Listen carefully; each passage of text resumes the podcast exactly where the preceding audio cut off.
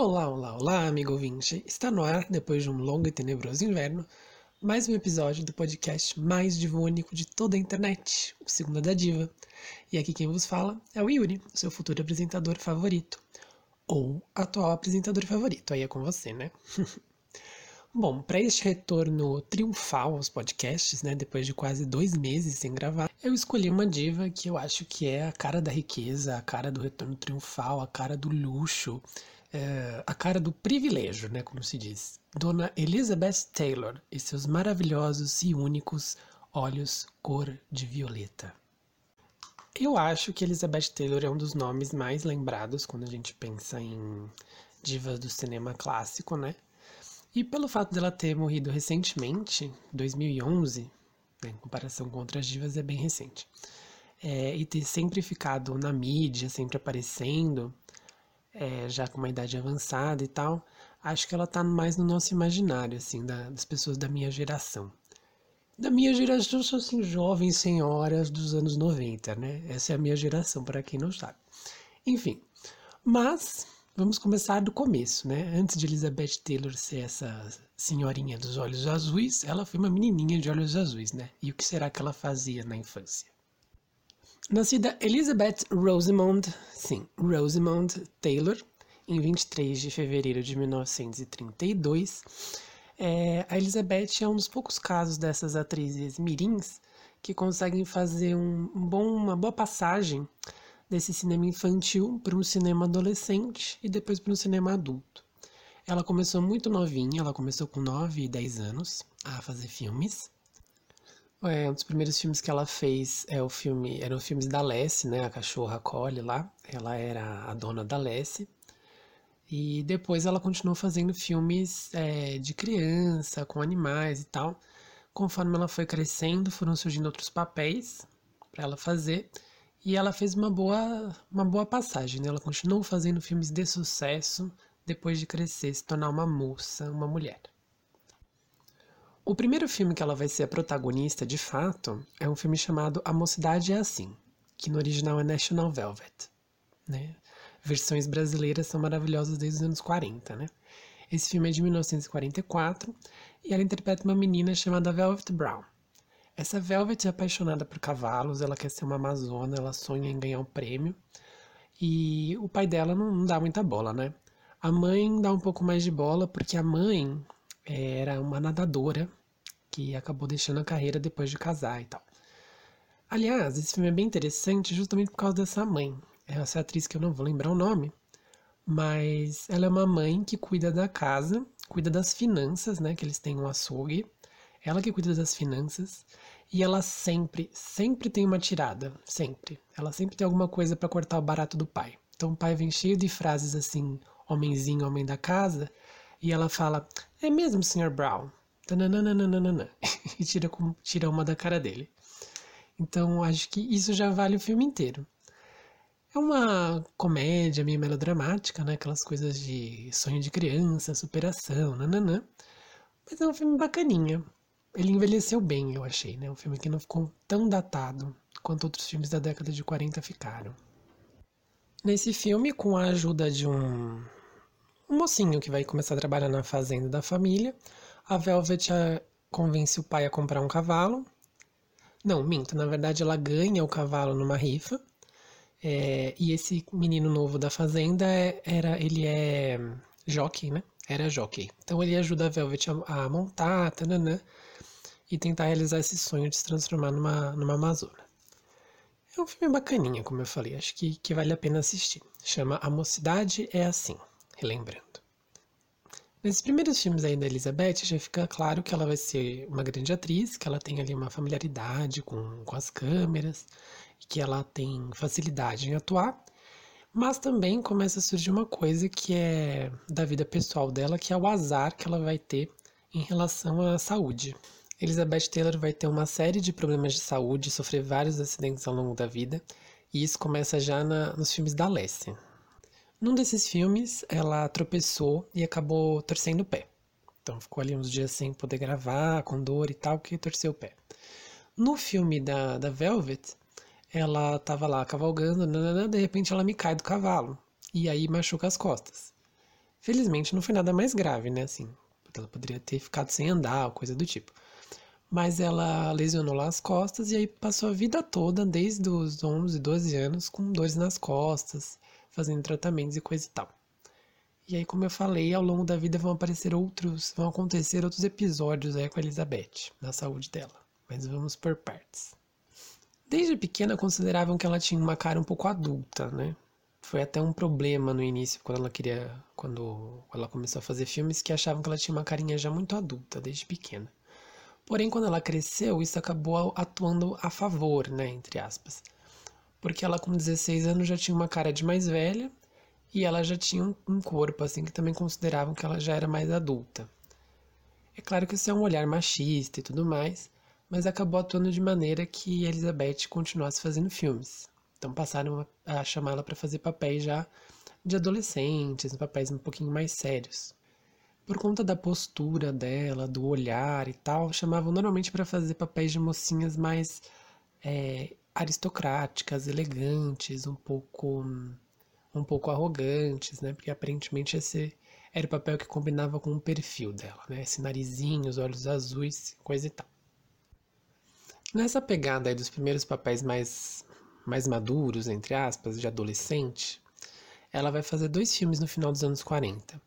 Um que é O Príncipe Encantado, que ela tem só 16 anos nesse filme, e o outro vai ser é, Quatro Destinos, que é de 49, ela vai estar tá ali com 17.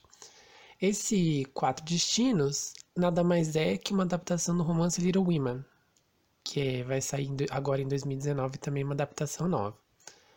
É, eu não sei como é que vai chamar agora, porque esse filme tem um milhão de adaptações para filme e cada filme tem um título diferente. Então, não sei como vai chamar agora. Little Women, é, esqueci o nome da autora, gente. Enfim, ali em Little Women ela vai fazer o papel da Amy. É a história de quatro irmãs, né? Então, são quatro irmãs e a Elizabeth vai ser a Amy, que é a irmã ali mais entojada. Que, como eu falei, né, era o papel que ela tinha cara para fazer, o que eu achava. Nesse filme, ela tem que pintar o cabelo de loiro pela primeira vez, e ela não gostou. Ela odiou, na verdade. Pensando na experiência, depois ela conta que ela achou muito esquisito e que ela achava que só, podia, só poderia ser feliz e se sentir bem sendo morena. É engraçado ouvir ela falando isso até porque depois ela vai ser meio que o oposto da Marilyn Monroe, né, nos anos 50. A Marilyn vai ser a, a diva, a deusa loira, e a a Elizabeth vai ser a, a deusa morena. Mas enfim, cenas dos próximos capítulos. Esse filme aí da, das quatro irmãs, dos quatro destinos, das pequenas mulheres, eu não assisti essa versão, né? Assisti uma versão anterior, que é com a Catherine Hepburn, que não é parenta da Audrey Hepburn, mas enfim. Então não, não sou capaz de opinar, como diria nossa amiga Glória Pires. É, mas é um grande clássico, né? E é um dos papéis que Elizabeth é sempre lembrada. Então, quem quiser assistir conferir, antes de assistir a versão de 2019, fica a dica. Ainda sobre esse tema, sobre esse filme, sobre essa história, vou fazer um momento merchandising, sim, embora eu não ganhe nada, que a Zahar vai lançar uma, uma versão nova do livro, né? Ou já lançou. O título que eles escolheram foi Mulherzinhas, mas eu achei que ficou estranho. Porque mulherzinhas é meio pejorativo, não parece? De falar mulherzinhas, sei lá. Mas quem quiser conferir então a história, vai sair uma edição bem bonitona aí da Zahar, ou já saiu, confiram lá no Twitter da Zahar. O filme anterior a esse, que é O Príncipe Encantado, é um filme que ela faz com a Carmen Miranda. É, bom, falar que ela faz com a Carmen Miranda seja um pouco de exagero, talvez, né? A Carmen Miranda faz e a Elizabeth Taylor também, mas os núcleos delas não se encontram. Elas têm uma única cena juntas uma cena já bem no final do filme, em que se resolve todos os encontros e desencontros do, da comédia, né? É uma comédia musical, Carmen dança lá suas rumbas, canta um samba e tanana. Elizabeth também canta, a amiguinha dela canta, é um musical mesmo. O primeiro papel de fato que ela vai fazer assim mais sério mesmo, é, fora de, de melodramas ou de comédias e musicais, é um papel no filme chamado Lugar ao Sol, que é de 51. Então ela tinha ali 19 anos só, né? Esse filme, ele já é um, uma coisa, é uma coisa mais trágica por um lado, uma coisa meio thriller por outra. Então inicia ali uma nova fase nos filmes de Elizabeth Taylor. Ela vai fazer o papel de uma moça chamada Angela Vickers, que é uma filha de uma família ricaça, que vai se apaixonar por um rapazinho que é. Como fala? Ele trabalha numa das fábricas da família da, da Angela. É, esse rapaz que interpreta é um ator chamado Montgomery Clift, que era um mocinho em ascensão, né, um galã em ascensão dessa época, e depois vai ser um dos grandes amigos da Elizabeth, amigo, amigo pessoal mesmo. E aí o que acontece nesse filme? É, ela se apaixona por ele, ele se apaixona por ela, mas tem essa distância aí social, que ela é super rica, e ele é um, um peão da fábrica. E, para completar, ele já tinha uma namorada que também trabalhava na fábrica, embora houvesse a proibição de relacionamento entre os funcionários. Então, esse rapazinho aí, que é. Qual é o nome do personagem? George, né? Então, o George tem uma namoradinha na fábrica, é apaixonado pela menina rica, é, e tá tudo errado na vida dele. Ele tem esses sonhos, assim, de mudar de vida, de ascender socialmente, nananã. Por isso que o filme chama Lugar ao Sol, né? E aí a coisa vai se desenrolando de tal forma que acaba acontecendo um assassinato. Não vou dizer de quem, nem como, nem porquê, mas vocês já podem imaginar. É, para vocês ficarem bem curiosos, amigas ouvintes, para assistir. É Um Lugar ao Sol, com Elizabeth Taylor. É, o filme é de 1951. Esse ator, então, como eu comentei, o Clift, que faz o papel de George no filme, vai ser um dos grandes amigos de Elizabeth Taylor. Eles vão estar sempre juntos, vão fazer outros filmes depois. É, ele vai frequentar a casa dela, vão ter festas, coisa e tal.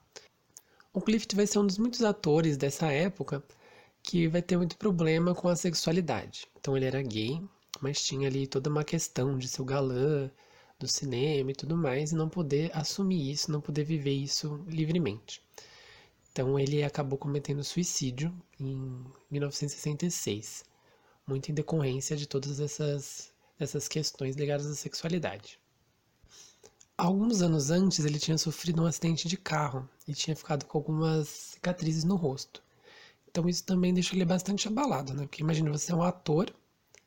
Bom, cicatriz no rosto eu acho que é uma coisa que abalaria qualquer um. Mas, em se tratando de um ator, que é um galã, você ter um rosto marcado é bem complicado, né? Então ele precisou fazer cirurgias plásticas, usava bastante maquiagem nos filmes e tal, isso mexeu bastante com ele. Enfim. É, outro amigo que vai ser amigo da Elizabeth Taylor também, que é outro homem gay, é o Rock, Rock, Rock Hudson, que era amigo da Doris Day, né? Como vocês lembram. É, então parece que Elizabeth sempre teve amigos gays e tal, que estavam ali transitando na vida dela. E isso vai, vai influenciar uma, uma atividade, um projeto pessoal, né? Filantrópico, que ela vai ter mais adiante na vida mas segura essa informação. Os anos 50, além de marcar essa entrada da Elizabeth em filmes sérios, entre aspas, ou mais dramáticos, trágicos, vai marcar também o início dos casamentos de Elizabeth Taylor. É, ela se casou oito vezes durante sua vida, sendo que duas vezes ela casou com o mesmo cara. O primeiro desses casamentos foi lá em 51, mesmo ano de Um Lugar ao Sol. Ela casou com um cara chamado Conrad Hilton Jr., né, que ele era filho é um ricaço ali, filho do, do cara que criou os hotéis Hilton. Ele é tio-avô da Paris Hilton, né, a socialite que até hoje vive entre nós. Enfim, ela casou com esse cara em 51, mas eles ficaram juntos só uns oito ou nove meses. Porque ele era muito. Ele bebia muito e ele brigava muito e às vezes parece que batia na Elizabeth também, então ela caiu fora rapidamente. Desse casamento, é, disse, tem gente que diz que foi um golpe de marketing um pouco, porque a Elizabeth tinha feito um filme chamado Pai da Noiva. E aí meio que para lançar esse filme e tal, eles fizeram um casamento, como é que se chama? Um casamento arranjado ali com esse Hilton, só que a coisa saiu muito pior do que se esperava. Bom, foi todo um bafafá, né? Vocês imaginem a Elizabeth casando, depois descasando. E aí, um pouquinho depois, alguns meses depois, ela já engatou em outro casamento. Dessa vez ela casou com um ator chamado Michael Hilden, que era 20 anos mais velho. Essa união foi mais tranquila, né? Causou também todo um bafafá, porque ele era 20 anos mais velho, não sei o que, não sei o que lá. Mas foi um casamento tranquilo e eles tiveram dois filhos, né? Os dois primeiros filhos da Elizabeth. O primeiro foi o Michael, em 53, e o segundo foi o Christopher, em 55. Casada aí com o Wilden, ela vai continuar seus projetos, vai continuar fazendo filmes. Vai ser em 54 que ela vai substituir a Vivian Lee, né, no caminho pro, o caminho dos elefantes, que eu comentei no podcast da Vivian. E aí ela sofre mais uns acidentes meio malucos dela. O que acontece? Eles estão lá nas gravações e aí uma farpa, né, uma farpa, uma lasca, acaba entrando no olho da Elizabeth, fica lá alojada de um jeito que ela ninguém consegue tirar. E aí ela não consegue abrir o olho e tal, uma coisa bem dramática, bem ruim. E ela tem que se submeter a uma pequena cirurgia ali para tirar essa farpa que ficou alojada, sabe-se como, de que maneira, no, no olho dela. Felizmente deu tudo certo, né? Ela não teve nenhuma sequela, foi só um grande susto. Mas é mais um acidente estranho que acontece com ela. Pra gente ficar atento à, à saúde de Elizabeth ao longo de toda essa história. Ali em 56 vai estrear outro filme que é bem famoso, que é Assim Caminha a Humanidade, que Elizabeth Taylor faz com James Dean e o Rock Hudson, né? São, são ali um triângulo amoroso, pelo que eu entendi. Ainda não consegui assistir esse filme, tá na minha listinha, mas quero assisti-lo para comentar-lo com vocês. Enfim, é um filme de bastante sucesso. Dois grandes galãs e uma grandíssima diva do cinema. E eu não sei bem como aconteceu o final dessas gravações, porque o James Dean morreu é, em 55, né, no fatídico acidente de carro. Então eu não sei bem como foi feito o final desse filme, porque eles ainda estavam gravando. Então, não sei dizer para vocês como que a coisa se encerrou. Em 57, né, no ano seguinte à estreia do Assim Caminha a Humanidade, Elizabeth Taylor se divorcia pela segunda vez. Né? Ela e o Wilding se divorciam e ela logo engata um outro casamento com o Mark Todd, que é um produtor. Esse vai ser o único casamento que não vai terminar em divórcio, vai terminar em viuvez. É, pois é, viuvez. Elizabeth Taylor ficou casada um pouquinho, um pouquinho mais, não, nem um ano, deu um ano direito. Ela ficou grávida, eles casaram, ela ficou grávida, nasceu a filha do casal, que é a Lisa, em 58. E aí, poucas semanas depois, o Todd estava pilotando um avião, bateu o avião e morreu. Ou seja, Elizabeth Taylor, aos 20 e poucos anos, já tinha três, casamentos, três casamentos e uma viuvez. Ela ficou muito abalada, é óbvio, né? Quem não ficaria. Porém, esse período aí de abalo, de luto, foi muito curto, porque já em 59 ela casou de novo. E aí, esse foi um dos maiores bafafás da época. Como se não bastasse ela tão jovem estar casando pela quarta vez. Pouco tempo depois de ter ficado viúva, ela estava casando com um cara que era ex-marido, né? Aliás, ainda era marido de uma das supostas ou ditas grandes amigas dela, que é a atriz Debbie Reynolds. Ela casou com Ed Fisher. É, a Debbie Reynolds e o Ed Fisher são os pais da Carrie Fisher, né? A princesa Leia. Pois então, Elizabeth Taylor supostamente furou os olhos da amiga Debbie, roubou o marido dela, o Ed, e eles casaram em 59. E aí a imprensa caiu matando em cima de Elizabeth, que ela era uma destruidora de lares, isso e aquilo, não sei o que, não sei o que mais. Enfim. Não sei dizer exatamente se ela e a Debbie brigaram, como aconteceu. Eu sei que depois, passados uns tempos, aí elas se, se reencontraram e continuaram assim meio migas, apesar dos pesares. Esse que é o quarto casamento de Elizabeth, vai durar ali até 62 mais ou menos. Eles vão se divorciar só em 54, mas em 62 as coisas já estavam mais ou menos balançadas. Porque ela conheceu o Richard Burton, que vai ser o grande amor da vida dela. Mas aí, enfim, já falo sobre isso. Vocês podem perceber, amigas ouvintes, que hoje eu tô cheio de ganchos. É só para segurar vocês, pra vocês não desistirem desse podcast. Eu jogo minha informação e falo, ah, depois eu volto. Tô muito esperto, hein? Mas enfim, né? Vamos voltar ao que interessa. É, esses anos 50 ser, vão ser muito atribulados para Elizabeth no, no plano da carreira também. Né? Eu acho que dos anos é, do ano de 56, com Assim Caminha a Humanidade, até 66, que é quando ela faz Quem Tem Medo de Virginia Woolf, é, são os filmes mais conhecidos dela até hoje e os que têm o maior reconhecimento de crítica, de público e tal. Então, em 56, assim caminha a humanidade. Em 58 e 59, ela faz dois filmes adaptados de peças do Tennessee Williams, que é Gata em Telhado de Zinco Quente, que é uma adaptação um pouco ruim que eu achei. Já vou explicar por quê. E De Repente no Último Verão, que eu acho que das peças que eu conheço do, do Tennessee é uma das mais perturbadoras. O Tennessee Williams sempre tem essa temática da homossexualidade ali latente, né? Sempre ela tá colocada de uma forma ou mais, mais é, subentendida ou mais aberta. Numa gata em telhado de zinco quente, essa questão aparece subentendida ali num, numa espécie de um suposto romance que o marido da protagonista, que é Elizabeth Taylor, né, é, teria tido com um colega de, de beisebol, né? É a história sobre uma família ali do sul, dos Estados Unidos, aquela coisa bem tradicional. E o filho mais velho, que era o grande, o grande arrimo, a grande esperança daquela família, né? O grande orgulho. Ele tá numa fase ali de depressão depois da morte desse grande amigo. Barra namorado, barra amante, não sabemos. E aí no filme, toda essa questão ela é tirada, né? Eles colocam outros motivos ali para depressão do, do personagem principal. E as questões familiares aparecem, mas são, tipo, bem resolvidas no final, né? Dá a entender que vai ter um happy end. O que absolutamente não acontece na peça do, do Tennessee. Quem estrelou esse filme com a Elizabeth foi o Paul Newman, se eu não me engano. É, e ele comentou exatamente isso, né? Que sentiu falta dessa problemática que, na verdade, era a grande força do enredo. O outro filme que ela faz, baseado no Tennessee, é De Repente no Último Verão que é bem assim bizarra a narrativa, e essa parece que é mais próxima mesmo da peça.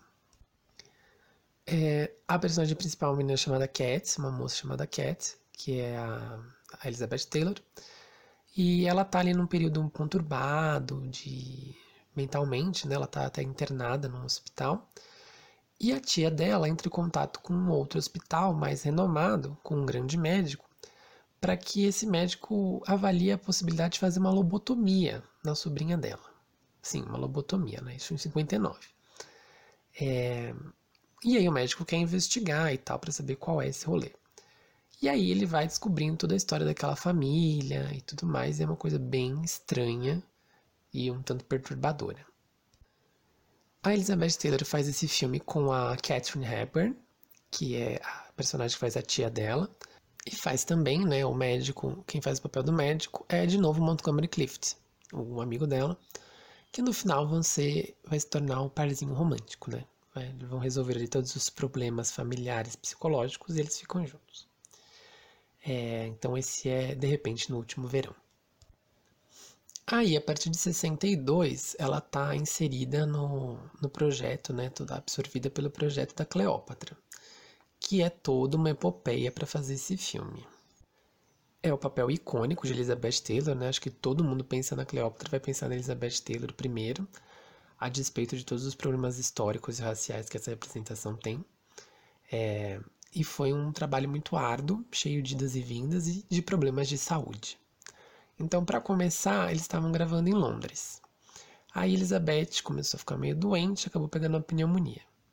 Essa pneumonia se desenvolveu de tal forma que ela foi parar na UTI. Ela teve que ser submetida a uma traqueostomia, é difícil falar essa palavra, né? Aquele negócio de fazer um buraquinho aí na traqueia da pessoa para ela respirar. E alguns médicos chegaram até a desenganar, né? Dizer que ela não ia resistir. Ela resistiu, sobreviveu, mas isso acarretou um grande atraso nas filmagens, né? E fez também com que os estúdios, a coisa toda se mudasse para Itália para gravar, porque o clima da Itália era mais ameno e ia ajudar a Elizabeth a ficar mais, mais tranquila em relação à sua saúde. Então isso aí já gerou um grande problema, um grande atraso e um grande cansaço na Elizabeth. Ah, fora isso, o que vai acontecer? Ela vai conhecer o Richard Burton, que, vai, que era quem interpretava o Marco Antônio, e eles vão iniciar um affair, Ambos eram casados, mas iniciam um affair. É... E aí, esse affair vai atrapalhar um pouco essas gravações também, porque eles vão sair para noitadas, vão perder os horários da gravação, vão ficar de namorico no camarim, etc, etc. Então isso também vai causar ali um, uma confusão na, nas gravações. Depois, né, o filme vai ser lançado em 63 e em 64 a Elizabeth pede o divórcio do, do Todd e ou do Todd não, do Fisher, né? O Todd é o que morreu no, no, no acidente de avião. Ela pede o divórcio e logo ela casa com o Burton e eles vão ficar casadas, casados 10 anos. Até 74, aí eles vão se divorciar. E em 75 eles vão casar de novo. E em 76 vão divorciar de novo, definitivamente. Enfim, confusões. É, ela vai dizer que o Burton era, Burton era um grande amor da vida dela, não sei o que, não sei o que lá.